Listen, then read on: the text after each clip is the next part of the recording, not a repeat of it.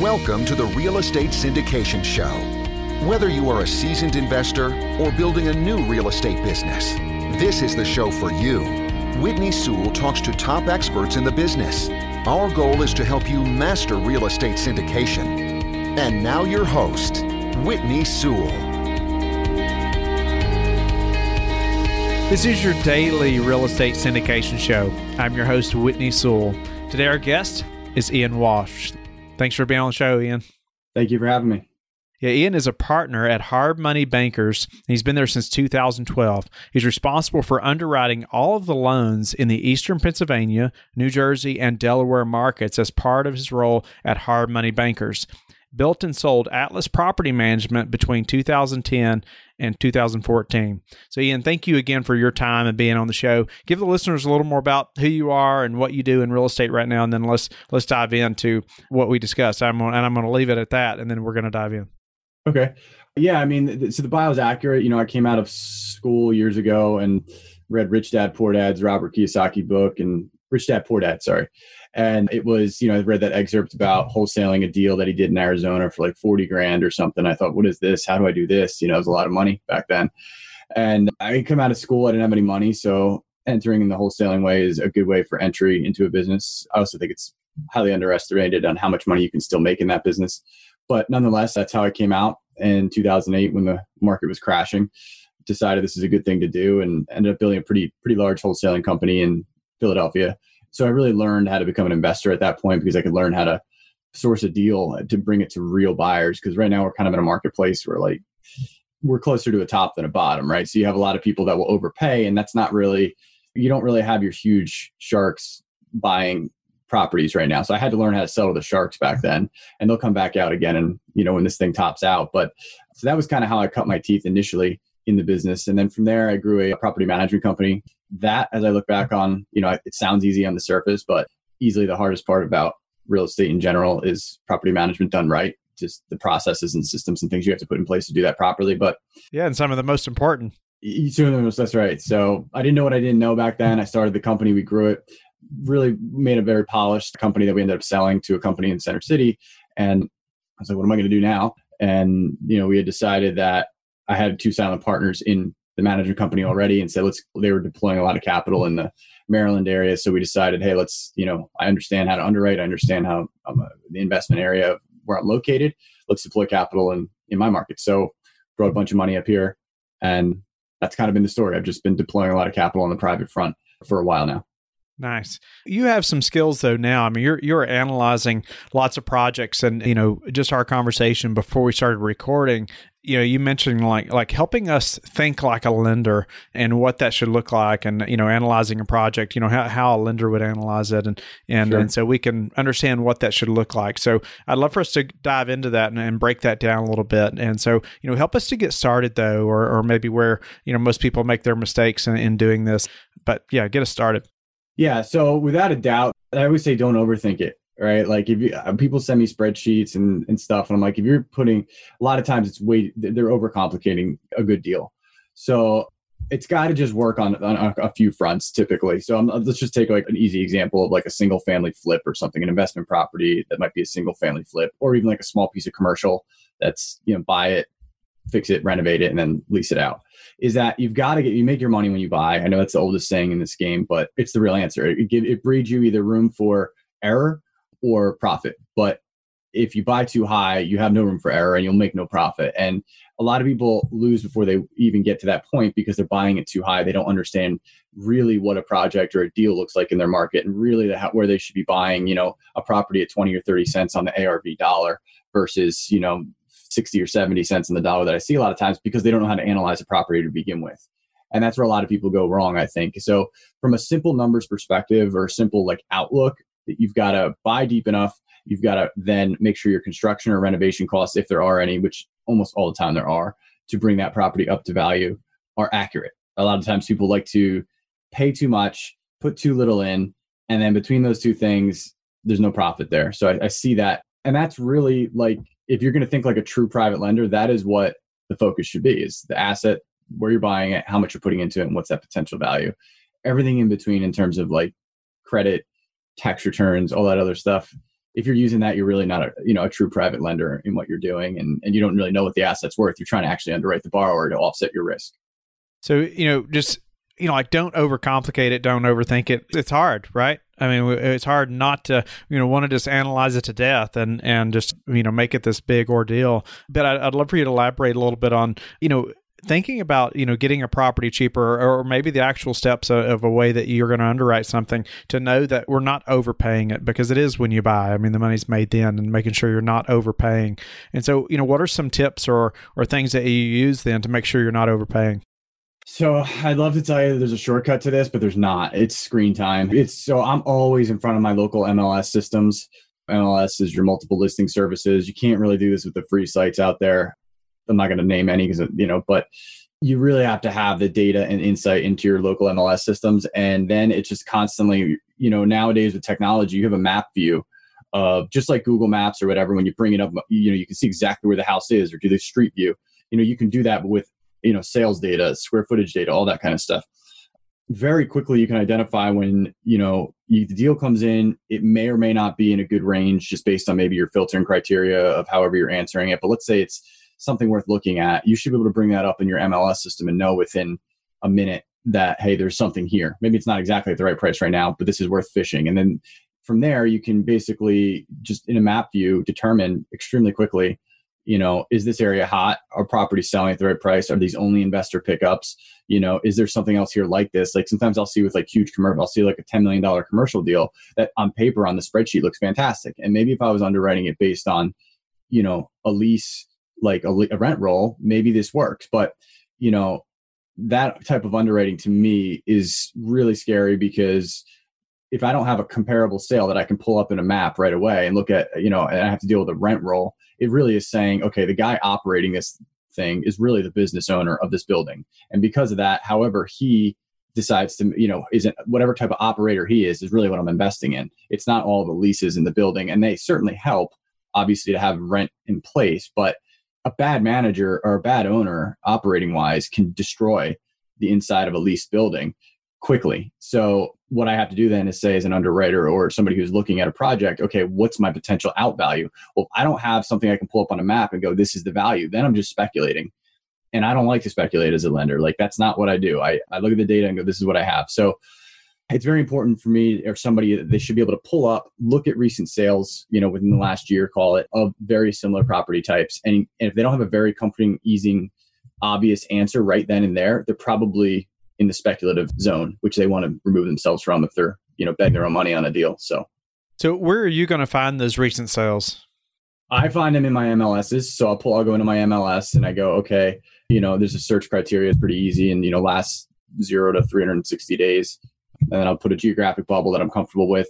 Typically, it's a lot smaller than people think it is. Like you can't go most regions you can't go miles outside of where you are. You're you're usually within one tenth of a mile of where you're trying to buy to determine where those other properties are. So I'm going to go in my MLS and pull a geographic and time, you know, area that's all similar, and then look for houses or commercial buildings or whatever that I'm looking at that are very similar. And if I don't have any, I don't have them.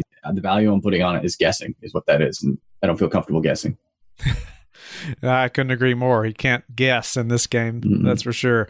And so, can you share where you're getting some some of this data? Because the data is so important, right? Uh, and then we're going to make our best decision based on this data. But where I know a lot of people are saying, "Well, where do you know where do you find the best data?"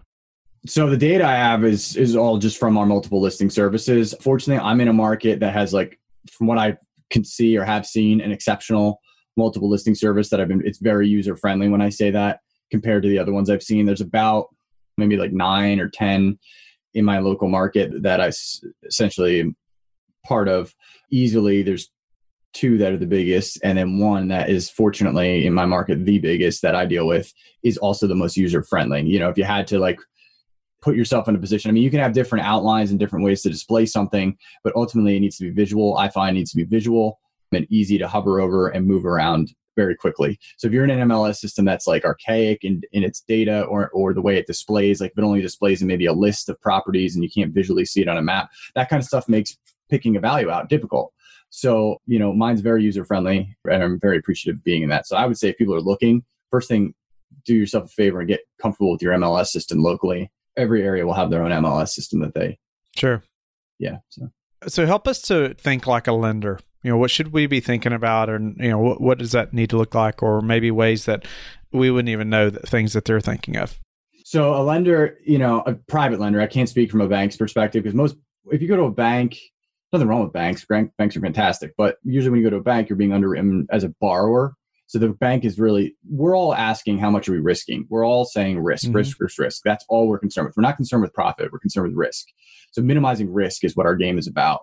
If you go to a bank, they're going to offset their risk with you being a borrower or like, you know, what your skill set is in terms of credit score, tax returns, all that kind of stuff. They don't really know much about the asset. True private lenders are going to be focused on the asset. So the way I, as a lender, if you want to think like a lender, and I really feel like flippers should think this way commercial guys that are you know retail commercial guys should think this way because if you think this way first it's all gravy for you you know if you think then you know what the upside is so i'm always thinking how much can i lose like if you die tomorrow you buy my deal you die tomorrow where am i? And then 30 days in if i give you construction money and you botch it all up or you just fly to the bahamas and disappear where where am i? Constantly thinking throughout the entire project from day one to day 90 to you know to close essentially or to, till it closes out where are we in terms of you know how exposed am i on this project assuming that you do nothing right? Now i have some fantastic clients that are exceptional executors of what they do and there's never an issue but if you're on the other side of this you should be thinking okay if tomorrow my entire you know if i'm flipping the house let's just say if my entire crew leaves me how much is that going to set me back in holding costs tomorrow if everybody leaves my number one crew boom guy gets arrested goes to jail contractors happens right so if that happens tomorrow, where am I? Okay, can I afford another five thousand dollars in holding cost on this project while I find another GC? Is that built in here? Is there a ten or fifteen percent buffer that I've built in? So if you walk yourself through all the what ifs that can go wrong, because everybody, what I've noticed is they come in thinking everything is going to go right the entire time. Every contractor is going to get paid the exact right amount that I budgeted. Every this, every wall I open up is going to be nothing's going to be back there. You know, every tenant that I lease for is exactly going to be this much money when the reality is it never goes that clean. So you really want to be buffering all the time and then go, okay, do all these worst case scenarios. Am I still left with a good profit at the end? And if you go, yeah, I've checked every box and I can't lose here, you probably then bought it for the right price and you probably budgeted the right amount. Don't trick yourself to thinking it's going to go smoother than it is. Hi, Whitney here with an important question. What if everything you've been taught about raising capital was actually entirely wrong? What if there was a better, faster, and more reliable way with lots of proof to support it? Well, there is. And on a special and totally free online training that I and a special colleague of mine will provide to you this week, you'll see just what that better, faster, and more reliable way is, and why the guy who created the system is rapidly becoming known as the fixer for other big name capital raise experts when their methods run out of time, money, and results. To get your spot on this week's very special free training, just go right now to the website persuasion.fm. That's persuasion.fm. Yes, it's not a normal .com website name. Just like you'll learn later this week, it's radically different from everything you've been taught. Go to persuasion.fm right now and reserve your free spot. I like how you say, you know, you want to be buffering all the time you don't know what's behind those walls. And you say you know we say okay we're going to renovate this many units or this is the way it's going to work out. But you know like there's a heavy heavy rehab we were looking at on a property that was nearly 300 units. And you know we expected obviously massive turnovers but we were going to vacate a building or two buildings at a time and do massive renovations. But there's times where we were underwriting like a 50% vacancy just in case Mm-hmm. You know, just in case we were just planning on two buildings at a time, but we know that there'll be more than that. You know, over over the first probably year, and so yeah, I appreciate that. And also, I thought you could elaborate on how you before we even started recording. I think you were talking about how you're an investor 1st mm-hmm. So yeah, I'm a little different as a, in the lending space. So the lending space is traditionally, you know, probably went to school, got your MBA, you come out, you're not wearing a hoodie, you know, like, like, it's just not how it is. You probably have a tie and a button down and so forth. You're a finance guy. You sit behind a desk and you swing a pen. Not how I'm built and not how our company is built. So I'm not saying there's anything wrong with that. There's that's just a different space. It's just less. I don't know. I'm an investor in the way that I believe that there are invest true investing, true real estate investing doesn't judge by color, background, or anything. It judges by can you analyze a deal and protect your money. So that is kind of where I came from. So I did a lot of real estate investing prior to becoming a private lender, but in my heart and like the cloth that I'm that I'm made of is, you know, I don't relate as well to a banker even though people would consider me a banker as I do other investors. It's just I speak the language of investing with, you know, real estate investors rather than caring what your debt to income is or stuff like that is just not relevant to me. So that was why I would be considered an investor first to what most people would consider maybe a banker first. And there's a few questions before we run out of time, but how do you prepare for a potential downturn?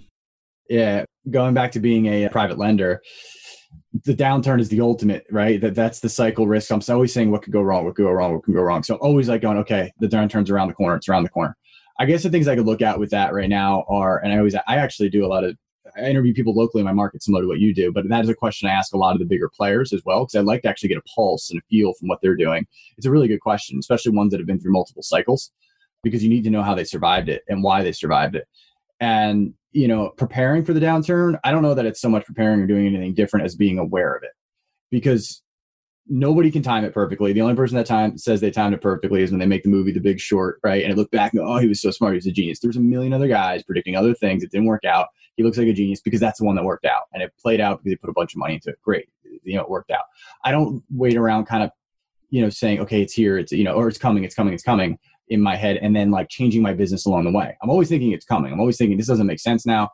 2008, you know, a couple things we have going. Money's flowing pretty well, too well right now people have money that shouldn't have money right now, meaning that the market they think they're smarter than the market, and that's when the market comes and gets you. So we're closer to a top than a bottom. I believe that. So you know, how do I change or how do I how do I adapt my business to that? Honestly, I look at it and go, I've been underwriting the same way I have forever, and that means I was close to the bottom of a market when I was underwriting to begin with, and I haven't changed my stipulations or guidelines. I haven't gotten looser. So I'm essentially saying I'm battle tested at the bottom of a market in my mind and prepared for that again you know because it will come. It doesn't get to do what it's continuing to do.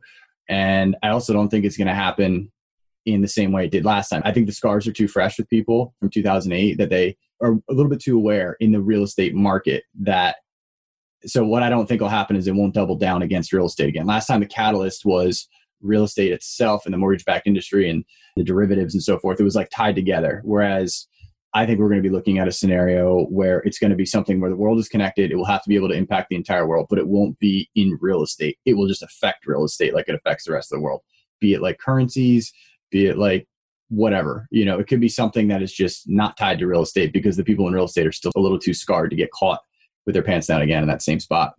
Hmm. What's a way that you've recently improved your business that we could apply to ours? I'd say it never hurts to go back over what you're good at and make sure you're doing continuing to do that. So a lot of times when you're growing a business, uh, different businesses along the years, there's two things I would suggest to somebody is one, be very clear about like the departments or the pigeonholes in your business and make sure everybody else in the business is aware of it. I see a lot with small businesses, especially in real estate, where people wear a lot of hats. That's not a good idea. That makes a business very confusing and not scalable. The second thing I would recommend is to make sure that you're in a position where you know you got if, if you're doing well or you're, you're happy with where your business is going don't lose sight of what got you there to begin with. So it's a good refresher every i don't know so many years to go back. And we're kind of doing this right now in our business just reiterating like why we're good at what we do. And let's not lose sight of that because if you stray too far from what already made you work and it's easier said than done because all these new things that come up and fun stuff you can do but don't lose sight of your core reasons that got you to where you are and the strengths that put you in that position and then grow upon those strengths as opposed to trying to fight, you know, and make your weaknesses that much stronger. Like you can hire people to, that are better at weaknesses than you can if you are naturally good at something. Build on your strengths that have gotten you to this point already. Mm, I like that. And how do you give back? So, culmination of things. I do certain things in my personal life that you know, along every, every so often, certain things strike me from a turkey drive to you know several years ago i ran a marathon for you know raise money for a girl that was dying of cancer so you know anything in there in terms of my personal life business wise you know i know what it's like to be in the real estate market and like trying to make your way i talk to a lot of new you know new investors every day and trying to figure it out and trying to all that kind of stuff so i usually spend a lot of times honestly on making sure daily that I give back to people on like forums or message boards that, you know, where I started. I started on those years ago and that's how I started to cut my way. And like, you know, maybe that one piece of information I could give to somebody could really help them.